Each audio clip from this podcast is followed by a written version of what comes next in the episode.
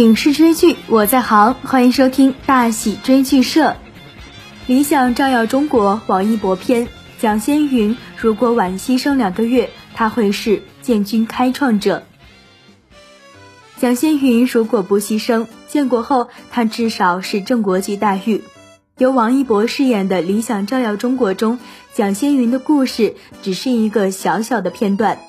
他在加入黄埔军校之前就已经是风云三湘大地的革命人物，江西安源大罢工更是领导小组成员，后来又领导了多起矿区工人大罢工。他有着丰富的政治斗争经验，以致在黄埔军校期间受到蒋介石和周恩来的青睐，毕业后成为蒋介石一号秘书。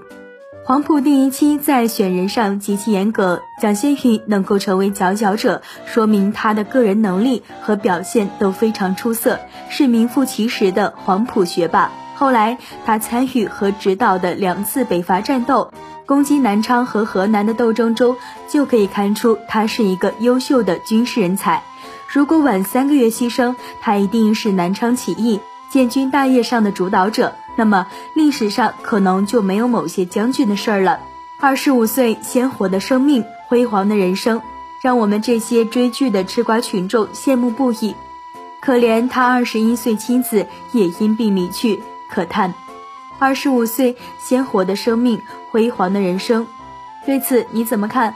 欢迎在评论区留言讨论。本期内容就到这里，更多影视资讯，欢迎关注大喜在线。想要收听更多精彩内容，也欢迎关注微信公众号“大喜夜听”。